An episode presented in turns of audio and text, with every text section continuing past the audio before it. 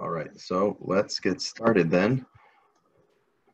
Um, among among the challenges that uh, that coronavirus has has created, um, and and the many institutions that that it has uh, caused to close. So one one case where there was a, a major question as to what would happen, how how uh, one how the community would respond to the challenges of of coronavirus is the case of of mikvah, and mikvah comes in a few different varieties. The mikvah is used uh, for tevilas kalim, and for men going to the mikvah in certain communities, uh, and for women going to the mikvah in halachically observant communities.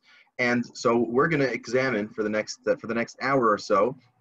We're to, we're going to examine the uh, the response the responses of different communities and and uh, you know there's there's some outliers, but there's largely been one one direction of response, although comple with complex uh, issues and complex details.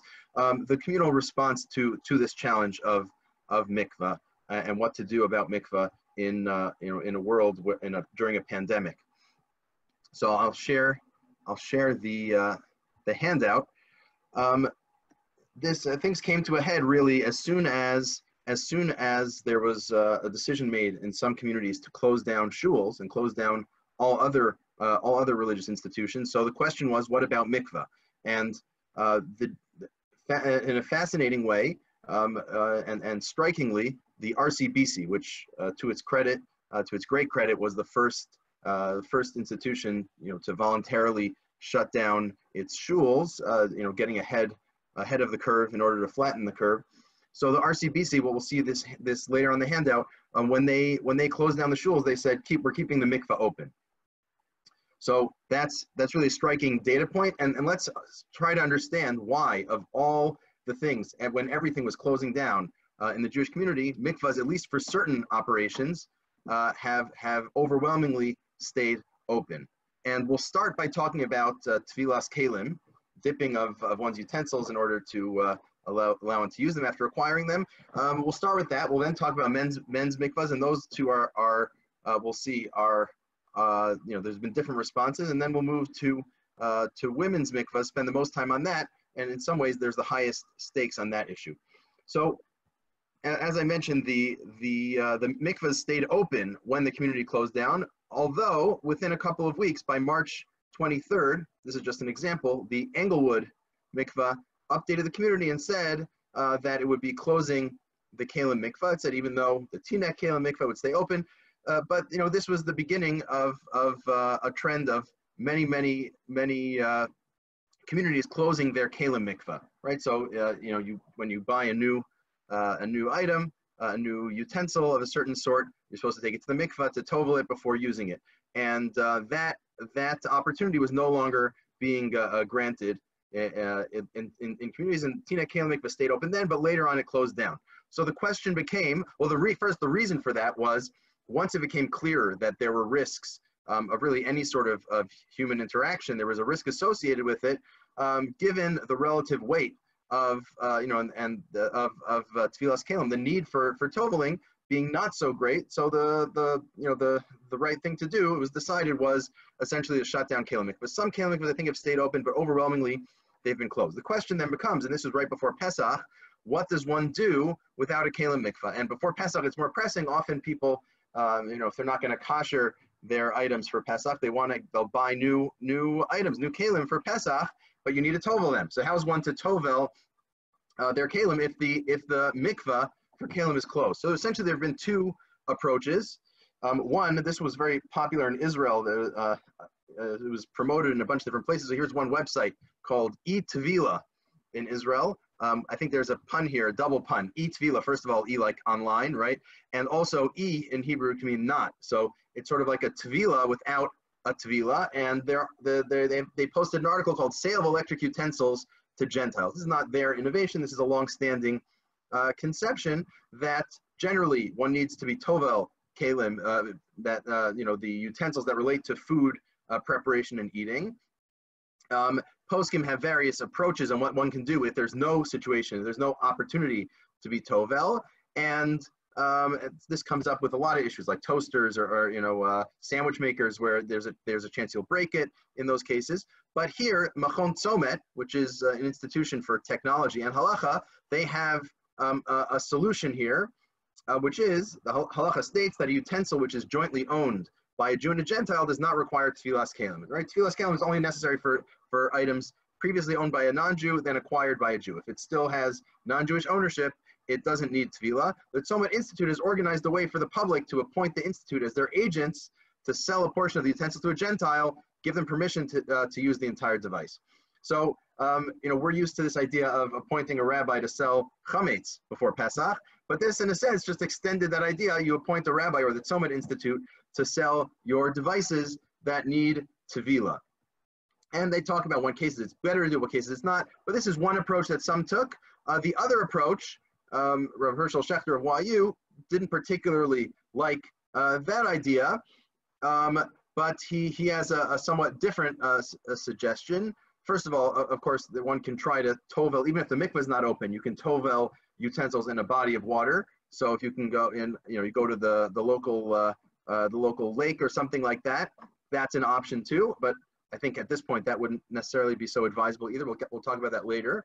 Um, but uh, the Shulchan Aruch talks about transferring ownership to a non-Jew. However, this is not necessarily a reasonable option at a time when people are committed to maintaining standards of social distancing. I think the idea there was um, it's preferable if you're going to transfer ownership, preferable that you do it in person with a handshake and that sort of thing. So that wouldn't work so well. So uh, Rav Schachter suggests a different option. It's permitted to use utensils that have not been immersed after renouncing ownership of the utensils. You'd be mafgir, you give up your ownership of the utensils, and that way, if you don't own them, there's no need for you to be tovel them. So you'll be using them, but in, in, in practice, but in theory, you don't own them. And uh, there's some conditions here. You have to have full intent that you're really declaring them ownerless, uh, and they have to declare it to three people in your neighborhoods that it's, it's sort of public, it's publicly known, two of the people are witnesses, and interestingly, this is a really part of a different topic, but it doesn't have to be done in front of three people in person. It can be declared over email or social media to three people. So that's interesting in terms of defining uh, public that social media accounts.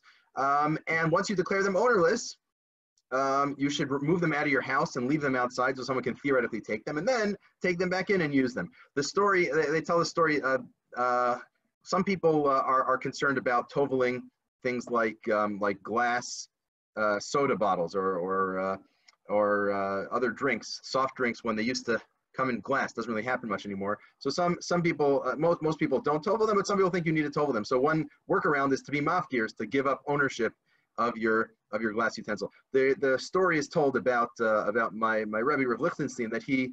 Uh, I don't remember the specifics of the case. Would he was mafgir? He gave up ownership of various utensils, so there wouldn't be an issue of tevila.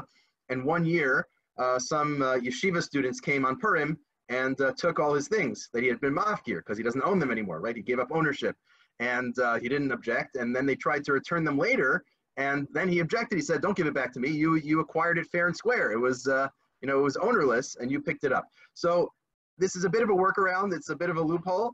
But uh, if you take treat it seriously, then maybe you really are giving up ownership. So those are the two workarounds that were suggested for those who can't Tovel and a Kalim mikvah because it no longer was safe, uh, there's the option of, of either selling or, or giving up part of the uh, utensil to a non-Jew or of, uh, of uh, giving up ownership altogether and being mafkirid. So much for that. That There wasn't a major controversy there, although I, I think some places decided to keep their utensils, uh, utensil, Kalim mikvahs open, maybe where they thought it was safer or they were less concerned, but there were no major debates there. Let's move on to men's mikvahs, where there's a bit more of a debate. Um, so the this uh, generally in, in Hasidic, uh, especially in Hasidic communities, there's a practice where men go to the mikvah every day before davening. That's a, a common practice. And if you think about what that means in terms of numbers, you have a large, dense community and uh, densely populated community and one men's mikvah, and so you have hundreds and hundreds of people who go in every day in the morning. So that's really, uh, you know, uh, in terms of public health risk of, of people interacting during a pandemic, there's very, very major risk there. So in Israel, the Israel, Israel's religious ministry went back and forth as I guess as they were learning more about coronavirus. First they uh, first they closed down the men's mikvahs completely. Then they opened them up again. Um, you know, they sort of went back and forth a couple times. So if you look at different dates, there's different guidance. Um, you know, they said on March 23rd, uh. So we only have five men in the mikveh building at a time. Um, and they have to be two meters away from each other, you know, they're trying to implement some sort of standards. And then um, uh, that, that obviously didn't work terribly well. And uh, a couple weeks later, April 2nd, the, the Israel's religious ministry came out again and said, Chali sur liftoch mikvot gvarim. Uh, you can't you can't open men's mikvahs. All men's mikvahs uh, need to be closed. Presumably, the idea was it would be impossible to enforce the guidelines, and maybe even if you could enforce them, uh, there would be a risk. Um, so they decided to close down the um, close down the men's mikvahs. Now, what's what's at stake here? So the minhag, it's it's a, you know based on a, a, a practice of Ezra that uh, men are are presumed to become uh, ritually impure, and even though ritual impurity is not generally practiced uh, nowadays, uh, still there's a practice, a minhag to to go to the mikvah. So that's that's the practice there. And the question is, what happens if you close down the men's mikvahs and you have some men who still want to tovel? So a few different things happen. First of all, um, this news article, I didn't quote it at length, but tovlim kelim. So this has happened before many times in many different places, but one of those places has been in Israel where in places where the kelim mikvah was open, the kelim mikvah was usually just a small little tub. Um, so um, some Haredim who would, who would generally want to go to the mikvah, since their men's mikvah was closed, they would go to their local kelim mikvah, not set up for human use, and would jump right in. I've heard such stories about all sorts of kelim mikvahs. Um, you know, in, in a case of need, you jump in, uh, and it's happened before. Obviously, that's not safe at all, especially if multiple people are doing it. Um, uh, but uh, that that's one result. That's one thing that happened. If you look, there's actually a discussion among among uh, different poskim, different halachic thinkers in the Haredi community as to what to do, uh, uh, how to how to deal with the the situation. And um, so this article, source number seven, uh, Rav Chaim Kanievsky, you know, sort of recognized as the Gadol, the leader of the Haredi world. So he said, and this is on March 18th. Again, this went back and forth in Israel. He said, Men shouldn't go to the mikveh at this point in time. And uh, his, his basis was Chamir Sakanta Meisura.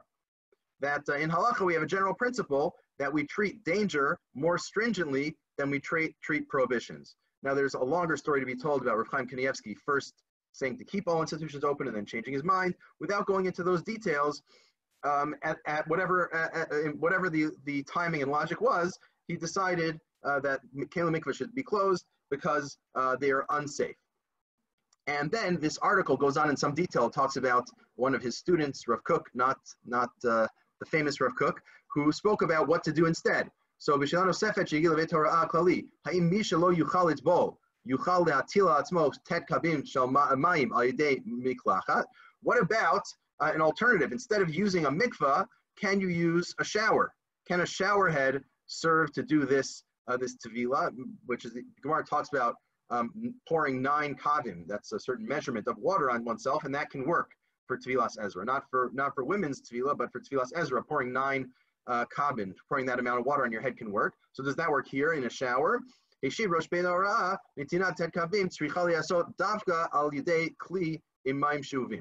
It needs to be done with uh, with you know a kli with a utensil that draws that much water. You can't use a shower head, which is sort of pouring it down. Instead, you need to get some sort of bin and pour it on your head. So that that's that that's one opinion that shower heads don't work. However, others, including uh, Nisim Yechiel ben Shimon, who I hadn't heard of previously, but he published a uh, you know a book or a, a short sefer with different halachas relating to coronavirus. So he says he talks about how one can uh, use the shower to, to pour the test, uh, Tisha Kabim.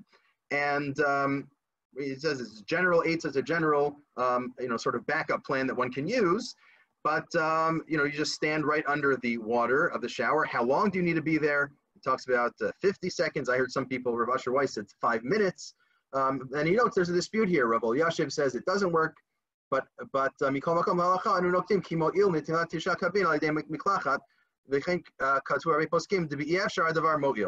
so even though some people don't like the idea of using the shower because it needs to be in a, in a utensil, poured on you in a utensil, um, st uh, still in a case where it's impossible otherwise, it still works. So there are two, two views as to how to one can do it for, for communities where men use the mikvah. But um, again, the, the overall practice, the big major takeaway is that men's mikvahs uh, in Israel and in America uh, overwhelmingly closed. Again, with some exceptions, with some back and forth, and uh, you know it's hard to know if there's full, uh, you know, uh, you know, people taking uh, applying that fully. But at least in theory, those men's mikvahs all closed. And the idea here is this is a minhag. It's a practice. It's not. It's not. It's not a, a, very severe consequence if one can't use the men's mikvah. And and uh, there even are alternatives. There are ways of having the equivalent of a mikvah, either with a shower head or with uh, pouring a, uh, you know, a big uh, basin of water on oneself. You can get the equivalent of a, of a mikvah. And chamira sakanta mesura, danger, is, is a very important halachic principle. We treat it more seriously than, than uh, halachic obligations, uh, all things being equal. And so, the, generally speaking, the decision was made to close down men's mikvahs. But now, if we go to, to women's mikvahs, um, we'll see that it's a very different, uh, a very different uh, story, a different approach. So if we go back, and I mentioned this before, the first, uh, the first statement about closing religious institutions that was done voluntarily, certainly in the U.S., the RCBC, Rabbinical Council of Bergen County. So they wrote um, on March 12th, and if you look, they said everyone's encouraged to work from home, to stay home, um, to not go to school, to not have play groups, um, shul is closed. There should be no house minyanim, no public celebrations, no group Shabbos meals, um, no shiva visits in person, no levayas. Essentially, all religious and other interact uh, all, and religious and other experiences that involve human interaction are canceled or done to be done remotely rather than in person. Restaurants should close, no contact sports. The one exception at the end of the list here um, is uh, the exception at the end of the list here is uh, the mikvaot will remain open at the at the guidance of the CDC and local health authorities. Right. So the the major exception is mikvahs stay open. Um, women under mandatory quarantine or experiencing symptoms of illness may not use the mikvah. We'll get to that more later. But obviously, people who are sick, that would be a bad idea for them to use the mikvah. That's that would potentially spread it. Please consult your rav for further clarification. So we're going to get into those details now. But the, the, first, the, the first thing that stands out, you read this letter from the RCBC. If you knew nothing about Judaism, you would say, well, what is it about these mikvaot?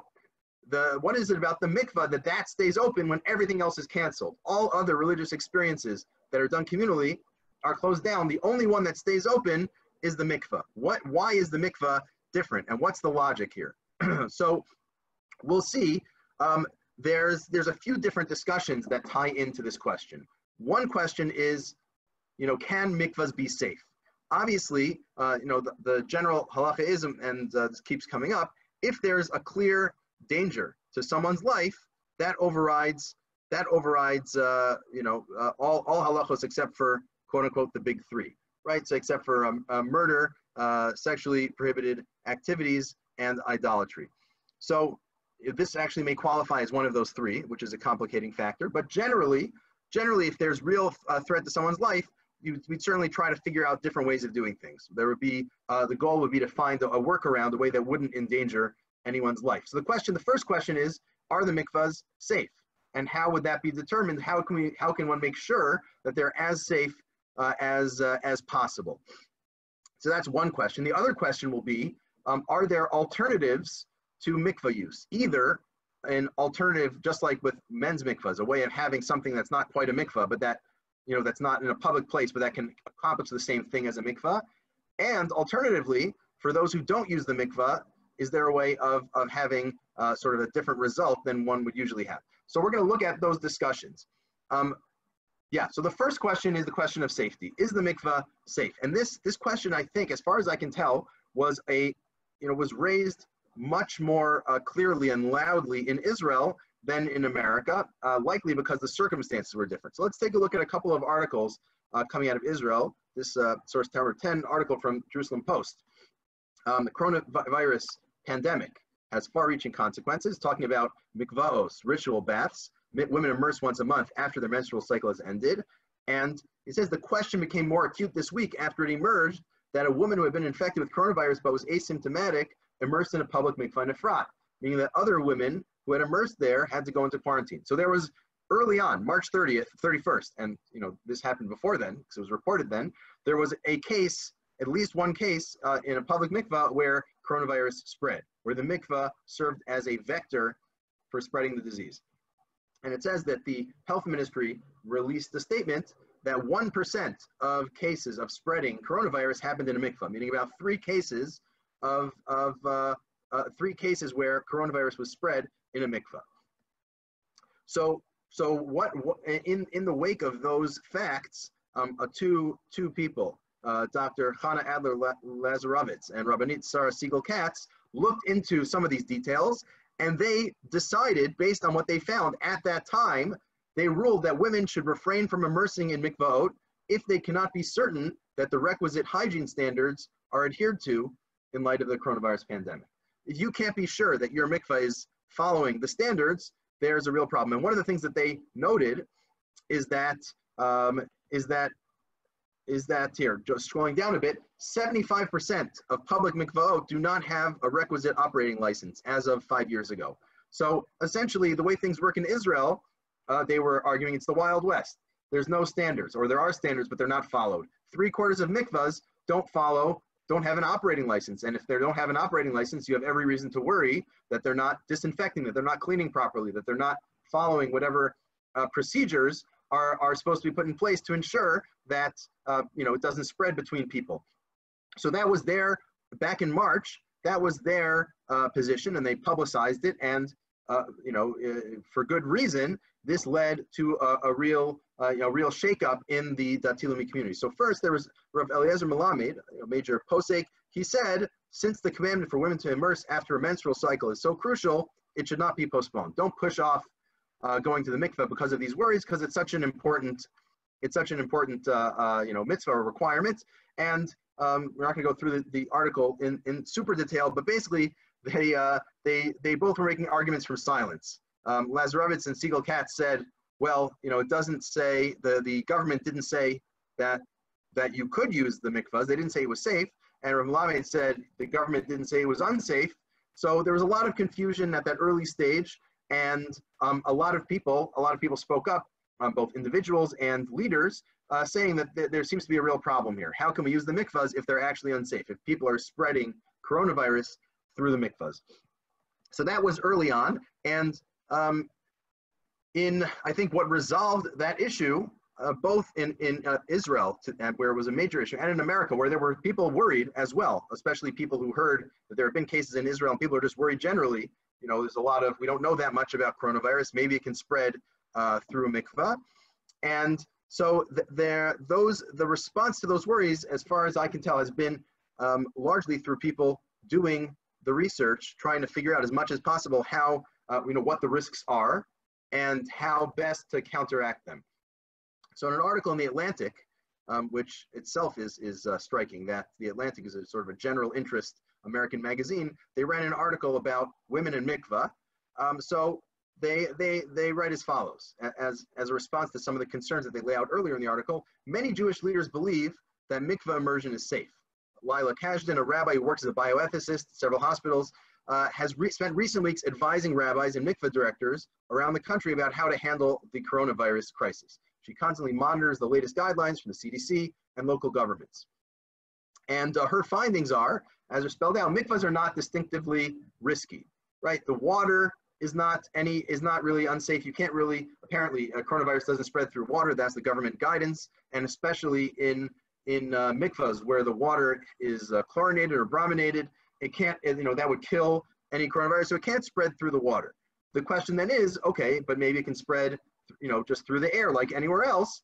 And for that reason, um, you know, she, uh, uh, uh, so the, the, you know, the various guidance was um, from, from Lila Kagedan and from others, the guidance was um, to make sure to disinfect everything in the mikvah between people who go and to not have multiple people in a room at a time in order to minimize as much as possible uh, the risks. So we'll, we'll get more into this, uh, this question about details of, of protocols and whatnot. But um, you know, the most mikvahs, the overwhelming majority of mikvahs remained open. It's, it notes here some mikvahs found the risks of immersion to be intolerable. So Mayim Chayim, a pluralist egalitarian mikvah in Boston, decided in late March to close. But that's the exception. Overwhelmingly, and especially within the Orthodox uh, uh, mikvahs, Orthodox affiliated mikvahs, uh, mikvahs have, have remained open, and uh, largely due to the efforts of, of people like, uh, like Lila Kagedan, uh, who who worked out, who tried to figure out as many details as possible, who stayed up to date on the guidance as to uh, what would be safe and what would be unsafe.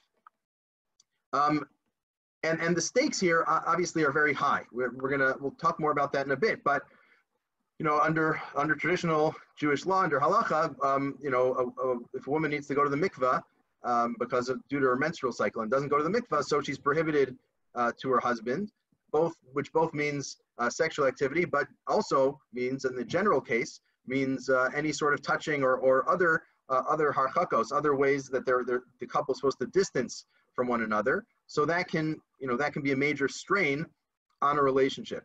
And uh, certainly for women who are trying to get pregnant, uh, that would create, uh, you know, uh, an insurmountable problem. But even just uh, for for regular marital continuity, it's a real challenge to not have, to, you know, for, for the woman to not be able to go to the mikvah. So there's a real need on that side, and that many women have expressed that that uh, that many women want to go to the mikvah. So this is expressed well um, by uh, Ruth uh, Balinsky Friedman, and both both she and Lila Kagedan are graduates of of uh, Maharat, um, and both have have taken, I think, as far as I can tell, leadership roles. Um, you know, representing uh, representing the issues and representing the voices of of uh, of women and their congregants, and and coming up with policies.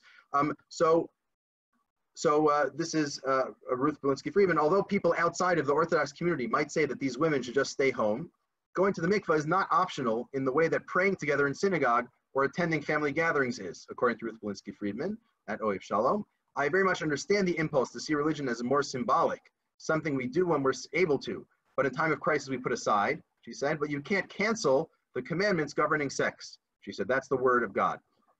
So uh, I think due to due to both the great need uh, for people to uh, to be able to have access to a mikvah, to a women's mikvah, and given uh, the safety con concerns being allayed, that's the reason why uh, overwhelmingly mikvahs have remained open. Um, and in Israel, going back to Israel, uh, Dr. Dina Zimmerman, a Yoetzet Halacha, um, as far as I can tell, she was the one who did a lot of the a lot of the uh, research and, and coming up with standards and making sure that the standards are implemented, which of course in Israel was the main issue, um, but making sure that every mikvah was following as much as possible, was following the standards in order to make sure that, that it was safe uh, in Israel as well. So that's the question of safety. And of course, this is not convincing to everyone. There are some, uh, there are some who have, uh, who have published uh, you know, articles or, or you know, declared publicly that they think that mikvahs are not safe and should not be used. Um, I saw uh, a different graduate of Maharat, Dr. Carmela Abraham, you know, suggested that people not use the mikvah. But, you know, those are more marginal voices, certainly within Orthodoxy. Those are the more marginal voices that saying that no one should use a mikvah, that it's unsafe uh, for use. Well, we'll get more, it, for going further, we'll get to what sort of the options that individuals have had. But in terms of keeping the mikvahs open, um, the overwhelming position uh, of, uh, of people across the board has been it's safe enough to use for those who want to use it. It should be an option. And, uh, and, and that's, that's been the question of safety, the way it's been generally decided, although there have been some dissenting voices and certainly many people uh, have been worried and, you know, for good reason. This is a, a new pandemic. We don't know how it works, how the disease works. Um, so that's the, uh, that's the safety question. Now, the other question, and, and there was some you know, some, a few different proposals for this is let's say you can't use a mikvah, which could be theoretically if you think that all mikvahs are unsafe now, or if you, uh, even if, even if mikvahs generally are safe, what about for a person who's in quarantine or is immunocompromised? Maybe for those people, they, they either not allowed to or it would be unsafe for them to use the mikvah because of their increased personal risk. So in those cases where there is no option, you know, theoretical or practical, no option of mikvah, what alternatives might exist. And uh, so there, there were a few different proposals. We're not going to go into too much detail on these because you know you can you could write uh, you could write entire uh, you know contrason 50 page books about these things and some have. Um, but we'll just try to get the the general principles, the major uh, issues at hand that come up in the in these questions. So one view, of uh, both Rav Chaim Ovadia and I think more uh, more uh, publicly and, and more prominently Rav Chaim Amsalem, former member of Knesset in Israel, uh, have different uh, suggestions as to how one might, how a woman might go to the mikvah, not in the mikvah, but have an equivalent of a mikvah in uh, a bathtub, in a home bathtub. So before we, we get into the details of the proposal, let's take a look at some classical sources here. What does one need, uh, a woman who wants to go to the mikvah uh, after being a nida to resume regular relations with her husband, what, what, what's needed for a mikvah in that case? So the Rama writes, Din Torah shekol mayim michunasim tovlim bahen, shenever mikvah mayim mikol makom. Any body of water that's gathered together, biblically, works as a mikvah, um, and how much do you need? You need kadei guf ha'adam bevas achas. You need to dunk the entire body at once within the water.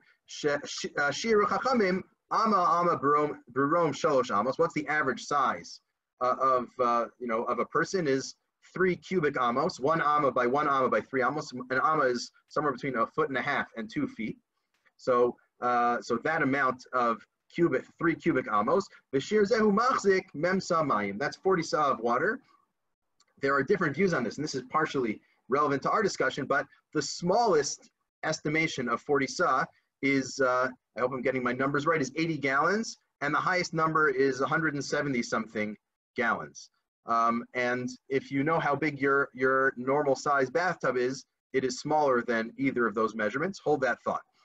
Uh, that's biblically speaking. Biblically speaking, any body of water, of gathered water, works for a mikvah. However, next halacha, midivrei sofrim, rabbinically, or whatever midivrei sofer means, somewhere between rabbinically or maybe a bit more than rabbinically, she'amayim she'uvim psulim l'tfila, water that's gathered that doesn't naturally fall into your pool or mikvah, but which you gathered, you brought there, you you know you uh, you scooped up that water and poured it in yourself. Those are pasul midrabanan, rabbinically not acceptable. Um, and uh, the Rambam, that's the Rambam's view that the, the problem with Maim She'uvim is that it's a derabanan problem. So if I were to take, if I were to go outside and, uh, you know, I don't know, draw water out of the ground and then put it into a pool, uh, 40 sa for a mikvah, that would not work rabbinically, according to the Rambam. Others, uh, drawing on source 14, um, but others as well, talks about uh, if one gathers water on their shoulder and then makes a mikvah out of that, um, I would think yatar that would work. It has to happen automatically through heaven, not through human use. And that sounds like there's a biblical problem with filling up a mikvah with uh, water on your own. The Shulchan Aruch seems to pass like the Rambam. Um, uh, sorry, that yeah, Tzarech Shelo uh, Arbaim Sasha Amru, the 40 Sa. Tzarech Shelo Uvim. You can't have drawn those waters. Shemhem She'uvim Psulim. They're they're not they're not valid. They're not good if they're if they're drawn. But it sounds like he would just say Midra Rabbanan, rabbinically following the Rambam. And the Rama argues on him and says, if the whole thing is drawn, that would be biblically problematic. Um, and he says. Without going into those details, there's a dispute as to whether a mikvah that you draw the water for is biblically or rabbinically uh, problematic. So that's one problem. You, so there's a few different problems here, right? When you need a mikvah, let's say you want to make a mikvah in your bathtub. So how would you do that? So one issue is you need to make sure that there's 40 sa, that there's the requisite amount of water, um, and that the person will be able to, to dip into that. And that's one issue. Another issue is the water can't be she'uvim. It can't be drawn. Now, what do you say about tap water? Is tap water she'uvim? Is tap water drawn or not? So on the one hand, it, it you know, it, there's some human ac- action that's necessary in making it happen. On the other hand, you're not really drawing it. You're sort of releasing a pressure valve, and then the water is by itself entering your uh, entering your house. But on the other other hand, um, depending on how the water system is set up, very often the way these things work is that there's a water tank uh, that holds the water, and once you have the water held inside a kli, inside a utensil, that counts as she'uvim. But that would depend on whether it's set up like a utensil or not. Is it really a, a kli? Is it really a utensil holding the water, or is it more just a way of the water passing through? There are both practical and conceptual questions that need to be answered to respond to that issue. And yet one more challenge that comes up, source 16 here, kol kli matachos, sheyesh lo shem bifnei atzmo, tame. Any metal item that has a name by itself, meaning it's considered its own item, is impure, meaning can become impure, um, uh, which also means that it's a kli, counts as a utensil. Chutz a nagar, except for doors and other, other things, in a model, a lock,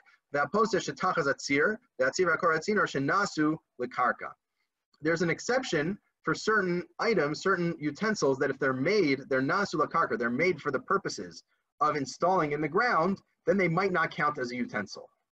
So the question here is as follows. What about, what is the status of a bathtub? Right, a bathtub seems, it looks like a utensil, right? It's a large, it's a large tub, right? Tubs hold things, tubs are utensils. So isn't there a problem of you put the water in your, your bathtub, the bathtub itself is a utensil. So one possible argument to, to, uh, to argue against that is to say, well, it's nasela karka, is that the bathtub is not, it's not really meant to be used as a separate tub. They have those old school tubs with the, with the feet. We're not talking about that. We're talking about a normal bathtub that you install. It's meant to be installed in the ground. So maybe that doesn't count as an independent utensil. That just counts as uh, sort of part of the ground, in which case there wouldn't be a problem. So there's a big question there. Um, you know, one of my teachers, or Danny Wolf, thinks that that would resolve that problem. Others disagree. But so there's there's several different problems here. If we if we take a step back and look at the big picture, number one, you need to get enough water in your mikvah, in your bathtub. You need to have 40 sa in the bathtub. Number two, it can't be she'uvim. It can't be drawn water, however you define that. And number three, the bathtub itself cannot count as a as a kli, as a utensil. So you'd have to argue that it, it counts as attached to the ground. Um, Rav Chaim Amsalam, in his in his lengthy essay, Bacharta B'chaim, Choose Life, he argues that there's room to allow for uh, to allow for uh, being tovel in a in one's bathtub. Except he doesn't quite say it that way. He says it's it's a little. He has a few different formulations. He jumps back and forth. But let's read at least a couple of places where, where he discusses his ruling. So he says, in normal times, you need one needs to be tovel in a valid mikvah. If you don't have this option, corona, like during coronavirus, where all mikvahs are closed, given governmental decision, and health officials, due to danger. So if you see that there's no mikvahs open, and you cannot you cannot withstand the challenge, meaning that uh, I guess a couple um, a couple where the the uh, wife is tameh is is uh, is is a nida wants to you know it sees they can't they can't uh, withstand the normal restrictions without the the the wife going to the mikvah. So he says haitzahi litbol be'ofanim emuveim maskana. So the suggestion is to be tovel for the wife to be tovel in the sta- on the standards that I'll discuss. In order to minimize the sin, meaning this is not fully permissible, what I'm suggesting. What I'm suggesting is for someone who's going to be sexually intimate anyway, this is less severe than the alternative of not doing this. So that's here. It doesn't sound like he's actually permitting. Ein kan horat heter goref. This is not a wide-ranging permission. El horat a temporary suspension. Umane hilchatil am hamishav in and uh, you know a response for people who are looking for some solution. Elsewhere, he says, "I'm not talking to Haredim. I'm talking to traditional Jews who you know uh, try to keep the halacha but are not absolutely stringent or something like that." So, I think for reasons of time, we're not going to look into into all the details here. But essentially, he, he argues as follows: He finds many many sources, especially among Sephardic uh, Sephardic uh, rabbis throughout the generations, but then also uh, some others, including American many American rabbis in, in a later draft where, where they allow using tap water for the mikvah. So this is the issue we talked about before. Does tap water count as she'uvim, as drawn, which would invalidate it or not? And he shows a whole bunch of rabbis who allowed tap water. So he says, okay, if the tap water is allowed, so that's she'uvim, so that's uh, that's that's not a problem. And even if you think shuvim is a problem, it's only derabanan because we paskin we hold like the Rambam we saw before. Question whether shuvim is a biblical problem or a rabbinic problem says it's only a rabbinic problem, worst case, so that's not so bad. And he says this he only says in some versions of some formulations, he's a little inconsistent. And you might say that needing 40 sa'ah, needing 80 gallons of water, which most bathtubs don't have, you might say that's also only derabanan. Maybe that's not biblically mandated, that's only rabbinically mandated. It's possible to read that into the Rambam. That's not the standard view. So if you say all those things, then maybe it's better to be uh, to have the wife be tovel in the bathtub and at least you know downgrade the prohibition to rabbinic instead of instead of continuing uh, without that and continuing sexual activity without that which would be biblically prohibited that's his suggestion it's not exactly clear is he really saying this is not a permission this is just a way of minimizing the prohibition, or is he sort of through the back door trying to say this is a permission too? Not fully clear. Um, here's where he says that it's not for the Haredi community. It's in big bold letters in the in the original. Um, but uh, so there's different formulations here. One of the interesting things he says, you know, I'm not making this decision on my own. This will only be valid if three rabbis, three great rabbis, sign off on it. One of them, the most prominent, is Rav Elio Abergel. And if that name rings a bell, it's because he was one of the signatories on the Zoom Heter, also, also the most prominent. He's uh, he's the chief judge of rabbinical courts of Jerusalem, a very prominent position, and uh, um, uh, so he was asked to to sign off. So his haskama, his approbation of sorts, appears early on in in the in the publication of Rav Amsalam. He says, "Ra'iti v'yanti v'kuntres v'charti v'chayim ma'asei adav shel Rav Hagaon." Etc., etc. So this is a question addressed to Jews in a place where there's no mikvah. Now already this is suspicious because this would not be relevant to Israel or America or any large Jewish community, right? All, all, all, all major Jewish communities have a mikvah open, as far as I know. So he even he's sort of limiting his response to a community with no mikvah. The Gama mikvah, uh, it's too far away.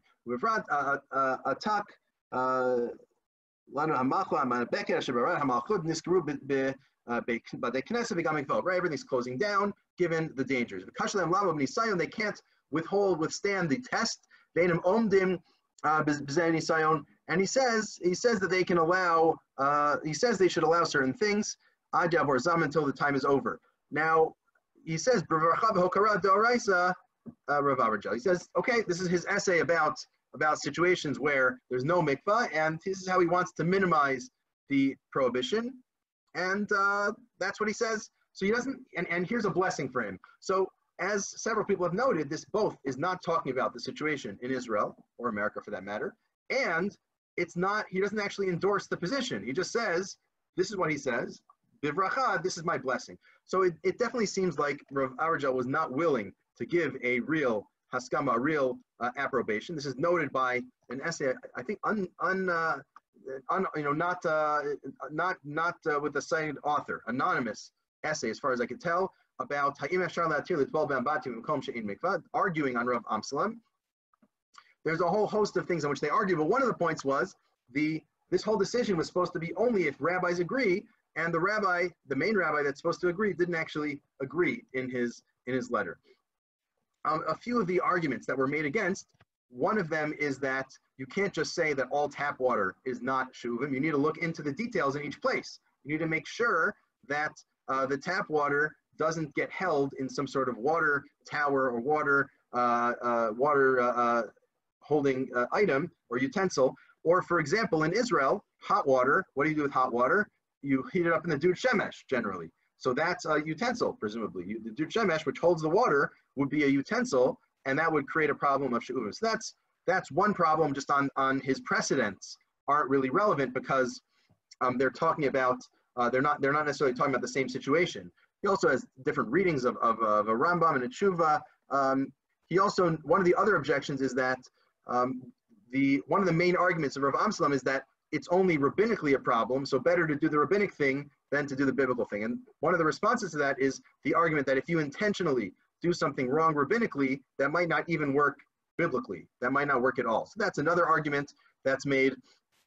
Um, and also the question is how one of the the main sources that's drawn upon is Rav Rav Messas, a major Moroccan posek, where he allowed he allowed use of of tap water for a mikvah, not for a, a bathtub, for a mikvah in in a situation of people who were um, who were who were stranded after a war, and uh, the the argument in response is that that would only be for people with an extended period of time where they wouldn't be able to be with their spouses. But to just do it for a month or two of separation wouldn't be allowed. So there are many different points that he argues on. It may be a little over the top, but there's major pushback to Rav Amsalam. You know, I would add this only comes up in passing in this letter, but it doesn't address the question of the of uh, of the bathtub itself that the bathtub might be a kli, the bathtub might be a utensil. So really there are several different issues that are not addressed by Rav Amsalam. His, his decision was not as you know was not uh, uh, largely followed. It's basically been rejected, but it's important to consider what the alternative might look like.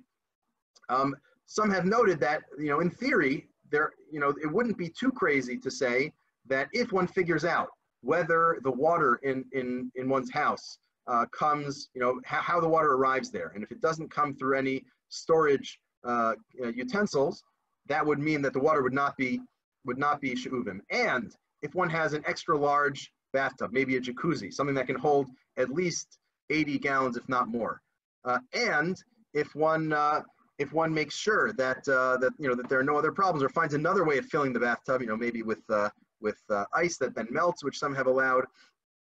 Um, there may be there may be ways of having mikvahs in one's house. In fact, in America, seven years ago, there were attempts to do that, although they ran into similar problems, and that's not the standard. So uh, it seems like the the uh, the attempt to have mikvahs in one's house has not been uh, not been accepted as as uh, terribly helpful. Certainly not by uh, you know anyone besides um, a, a, very very small number of decisors, and there there seem to be problems with that permissive view.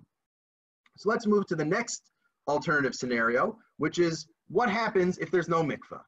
Right, so as was mentioned before, under normal circumstances, a woman who's anida is prohibited to her husband, and uh, that prohibition includes not just uh, sexual activity, but even generally, even things like the harchakos, even things like uh, holding hands or passing things to each other. And the question is, what happens if there's an extended period of time where the mikvah is not available? Again, either because the mikvah itself is unsafe, um, or uh, generally, or because uh, you know a woman is immunocompromised and can't go, or for whatever other reason, what does one do in that case? And here, uh, there's there's been a bit of a debate. So Rav Sperber, who's known as a sort of a left-leaning posek in Israel, permitted in this letter that we're not going to read inside. We'll look at the summary.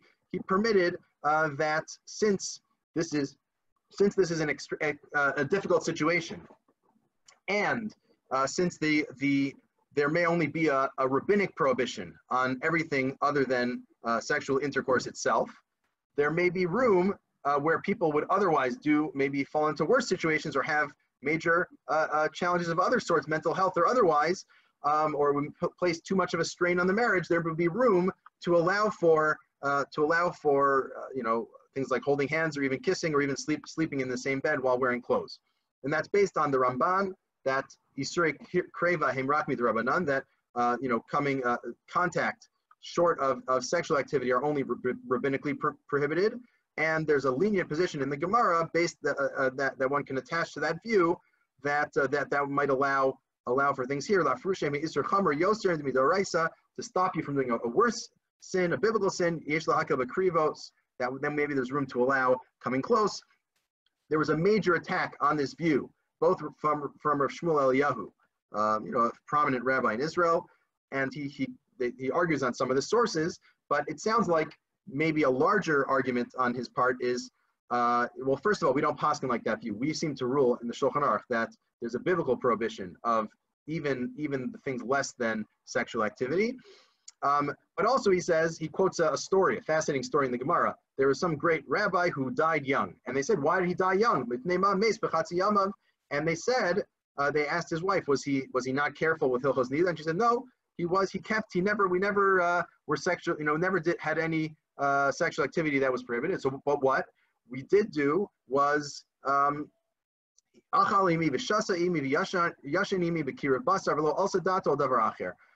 I was in Nida, they we ate together and drank together and we slept in the same bed. We never never had any sexual activity, but we uh, we you know we didn't keep the harchakos. And v'amartila baruch hamakom shehargo. Well, that explains why God killed him because he didn't keep the harchakos. So uh, this this Gemara is used to emphasize the severity of these harchakos, as Rosh points to. And he also says, and I think this may be the main point, that even if you could find room to be lenient in a specific case, this will lead to all sorts of other things. Uh, this will lead to other people. Ruba de alma yavinu ki mutar chibuk v'nishu ki mishto nida zemutar gam then once we allow things short of sexual activity, we allow uh, kissing and hugging with one's wife who's a nida, people will allow it even between uh, two, two people who are single or with uh, you know, a man and, and a, a, woman married to a different man. And it'll get out of hand, right? And once you start allowing A, a and B, it'll lead to another thing. It's a slippery slope. and it will lead to terrible things. And then he ends, What's your definition of a time of great exigency? Just because uh, you know, just because the, the couple wants to have uh, to have intimacy of some sort, that's chak. You shouldn't allow that. That was his his letter, and it was accompanied by this letter, without as many details, but many many rabbis across the board in the Dati Leumi world coming out against that view. Now, um, Yo, uh, Rabbi Yoni Rosenzweig, who I posted in English, a helpful analysis of this. We're not going to have time to go through it closely, but basically he says that uh, he says that you know it seems that the pushback may have been a bit too strong. So there, you know, he says let's start with the baseline. There are often cases where in the normal normal course of things, including childbirth, uh, a couple is not is not in in physical contact, is not supposed to be physical contact for a lengthy period of time, even a couple of months after often after having a baby. That's that can be the case. And um, but if if things go on beyond that point, beyond what's normal, and there's difficulty, you know, he says there may be room in a case by case basis to allow for supportive touch rather than aff affectionate romantic touch. So instead of definitely not kissing, but maybe holding hands, that's not uh, leading to something more than that, so to speak, just holding hands as as being supportive. And he's not allowing that as a general rule. He's saying as a case by case basis. So my sense is, uh, and this is not publicized in too many places, although it is here, there are there are some poskim out there who, on a case by case basis, may find uh, leniencies for couples to, to have at least you know to hold hands or something like that, but not to allow for uh, the more uh, the you know the more uh, uh, not not quite sexual but but intimacy uh, of, of greater forms that the Reb Sperber allow for. And obviously this depends on community, and I'm sure that some communities are more stringent and say, no, if you're not going to the mikvah, you keep the basic halacha unless there's some you know men, major mental health, health crisis. But at least in some communities, um, you know, the ones, let's say, that Rav Yoni Rosenzweig and Rav Sperber are serving, it seems like there are people who, uh, who are, uh, some people who are relying on these leniencies as they don't go to the mikvah. Let's now, uh, for our final piece here, look at, you know, leaving aside these two, these two alternatives, either trying to have a mikvah in a bathtub, which did not catch on too well, or not going to the mikvah and applying some leniencies in terms of, of intimacy. So what was sort of the main, neither of those were the main approach. Those were sort of, uh, uh, you know, either side, side approaches or, or secondary uh, uh attempts at, at minimizing, uh, you know, the challenge. But the main approach was to leave the mikvahs open. And we saw before, a lot of that was based on making sure that it was as safe as possible, which is not to say it's absolutely safe, right? Even just walking outside is not absolutely safe. Um, so I think some people have been very careful in saying, not in saying this is not, you know, we can't promise you that this is absolutely safe. We can't promise you that walking outside is absolutely safe either. But we're making it as safe as possible, and we think that it's very reasonable, uh, following CDC guidelines, very reasonable for people to continue doing this at the rate they are. The, uh, the, there is guidance from two different, uh two different uh, Orthodox organizations that talk globally about how mikvahs should run, namely the OU and RCA and the Yoatzot. And there's, they largely overlap. We'll quickly skim them. But maybe, maybe the most important uh, line comes towards the beginning of the OU RCA messaging. Uh, they sent out, uh, based on their poskim to, to rabbis and for public consumption. Everyone must respect a woman's wish to delay her immersion in the mikvah and resumption of intimacy until the pandemic has passed. The following is shared for the sake of those who wish to continue to access this sacred resource at this time. Meaning, the idea of forcing uh, a woman to go to the mikvah or pressuring a woman to go to the mikvah is absolutely uh, not to be done. Presumably, they're saying this because there are people and maybe even communities where this is done, but that is that is rejected um, by the OU and RCA. If a woman thinks that it's unsafe, even if you know, even if the mikvah follows CDC guidelines and every public health professional thinks it's safe, if a woman thinks it's unsafe, there's you know, she shouldn't be uh, forced or pressured in any way to uh, to go to the mikvah. It's an important an important point because you wouldn't want there to be a situation where uh, you know people uh, you know where, where women or anyone is forced to do something they think is unsafe uh, for the good of, of someone else, so to speak. Um, and some of the some of the guidelines here. So only symptom-free people may work in or use the mikvah. If you're not symptom-free, if you're in if you're in quarantine, you can't go. Um, all preparations happen at home. No transactions at the mikvah. Everything needs to be freshly sanitized and cleaned.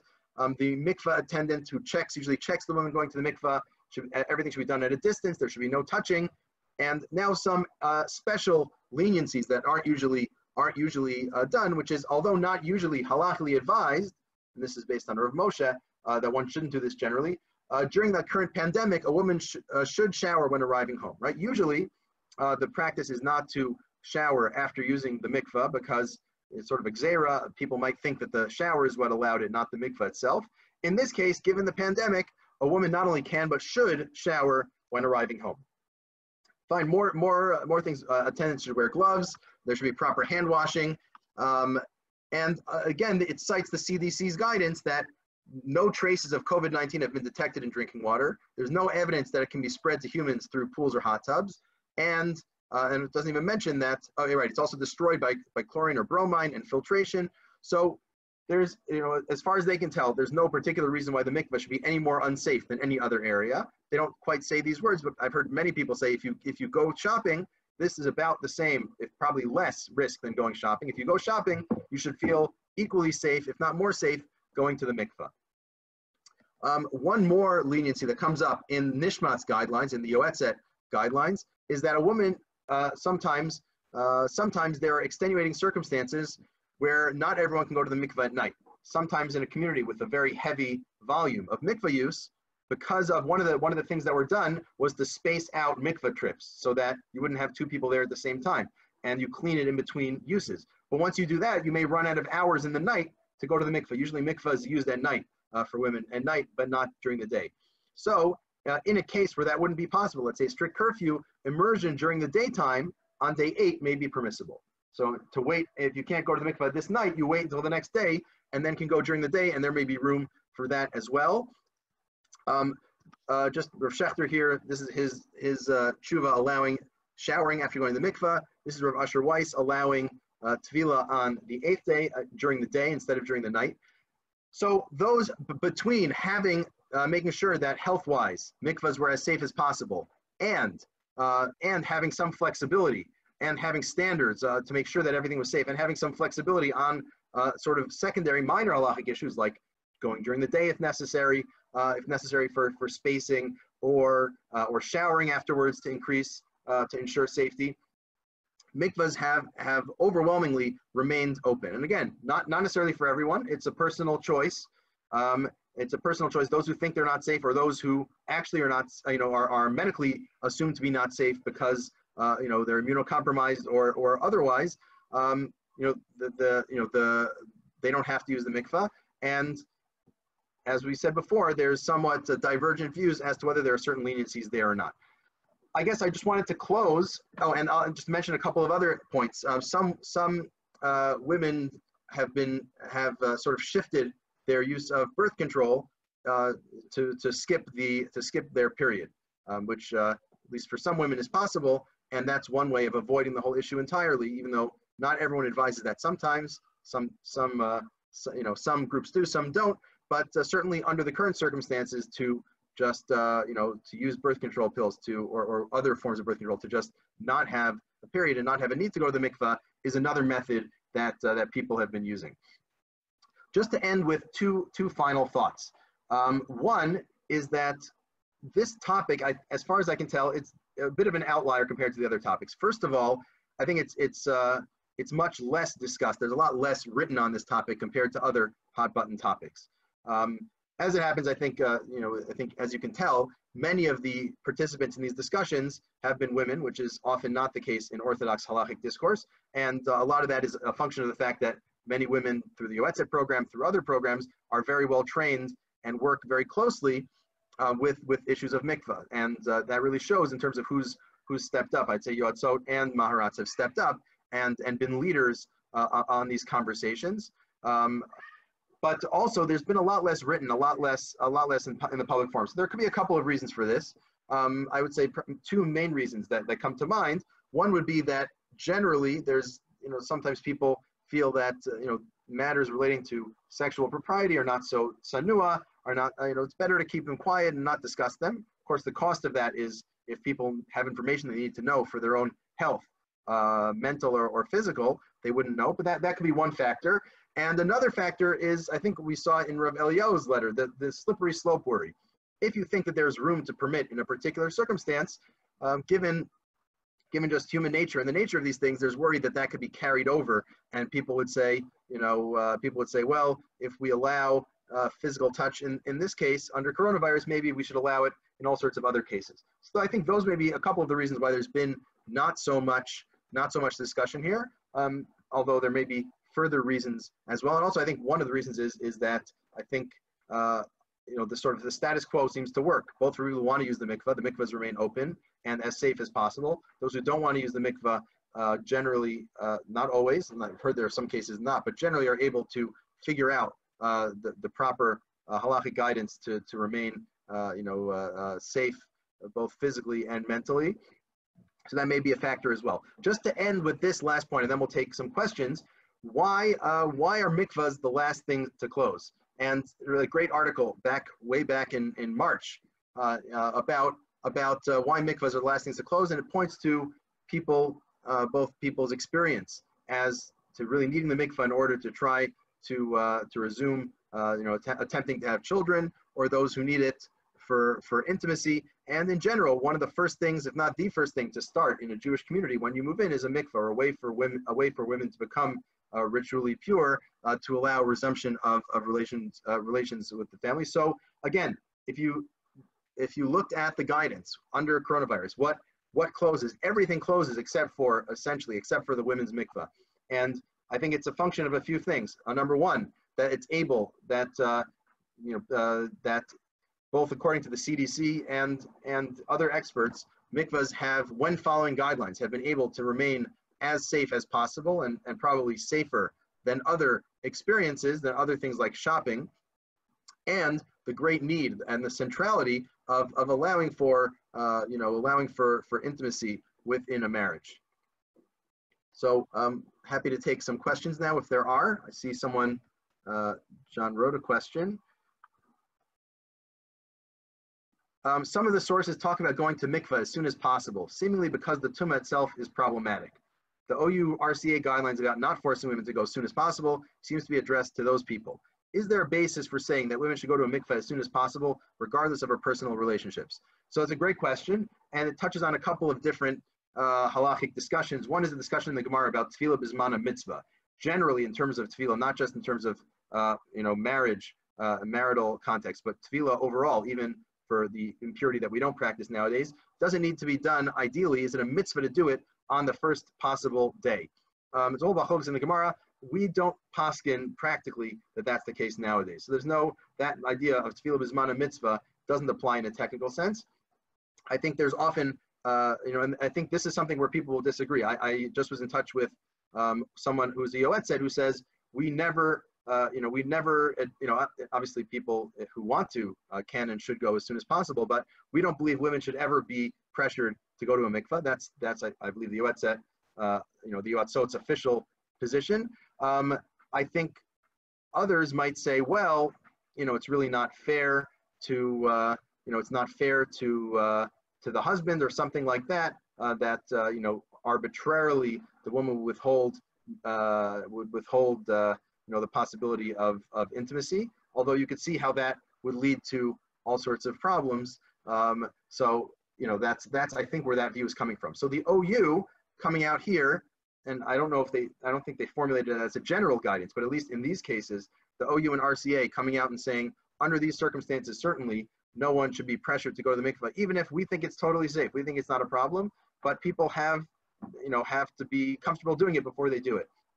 This might relate to the question of how we understand, uh, how we understand pikuach nefesh. There are some views that pikuach nefesh, the idea that um, that uh, you know you can violate Shabbos or other things due to danger, is subjective. Meaning, even if you know, there's there's no real danger. If one really feels that there's a danger, within certain certain cases, that would count as well. So that may be a factor in that decision. But um, uh, but uh, you know, the question is a great question, and, and this is somewhat of a fraught topic, which does break down generally along you know right left lines as far as I can tell. But in this case, uh, certainly the OU RCA came out and said that um, no no woman should be feel pressured to go to the mikvah. The mikvahs are open for those who want to use them. I will say anecdotally, based on asking a few friends who are um, who are you know Yoatzot or otherwise involved in their communities, that uh, the numbers the numbers are not really down too much from the usual numbers. Meaning there'll be some people who are immunocompromised and can't go, and maybe there's some people who are choosing not to go. But overall, the numbers of women going to the mikvah are close to where they usually, where they regularly are, at least in the communities that uh, that I uh, asked, uh, you know, people who are knowledgeable about. Um, another question from earlier: uh, Can you use mafkir on a regular basis for processors, toasters, etc.? And I think technically yes, and I think the guidance is only to use hefker in cases where it's really necessary. Meaning, if you're lazy and don't want to go to the mikvah, that's not a good reason to use it. But if it's something like a toaster which might break or something like that, some some poskim would say you can easily you can just simply be mafkir. Others would say that apparently if you if you um, put a toaster in a mikvah and wait a couple weeks, it doesn't break. But I have not experimented with that enough to know for sure. Um, okay, uh, a comment from Facebook um, that's sent my way. It's important to distinguish between tevilah bekli and mayim she'uvim regarding issues of a bathtub and issues with water. Right, and I agree. They're two separate issues. Number one, being tovel in a kli, if the bathtub counts as a utensil or not, that's one issue. And there's a separate issue of mayim she'uvim, whether the water counts as being drawn. You'd need to solve both of these issues. Um, it's not at all clear that uh, proposals for using a mikvah, uh, using a bathtub as a mikvah, uh, solve certainly not the um, the bath. Well, both of them are questionable because the bathtub, even if it's meant to be installed, it still was a kli, it was a utensil beforehand, and the water, uh, the water, the source of the water it depends on where it came from and whether there were water tanks along the way or not. Um, if there are any other questions, I'm happy to take them. If not, uh, this is the last of the uh, series of halachic responses to coronavirus. So it's been uh, it's been a pleasure learning with you these issues in these very challenging times, and uh, may may we all be uh, so lucky as to to be able to deal with halachic issues that are not uh, not based on crisis, but are based on healthier times. May we all be very safe and healthy, and everyone should be well.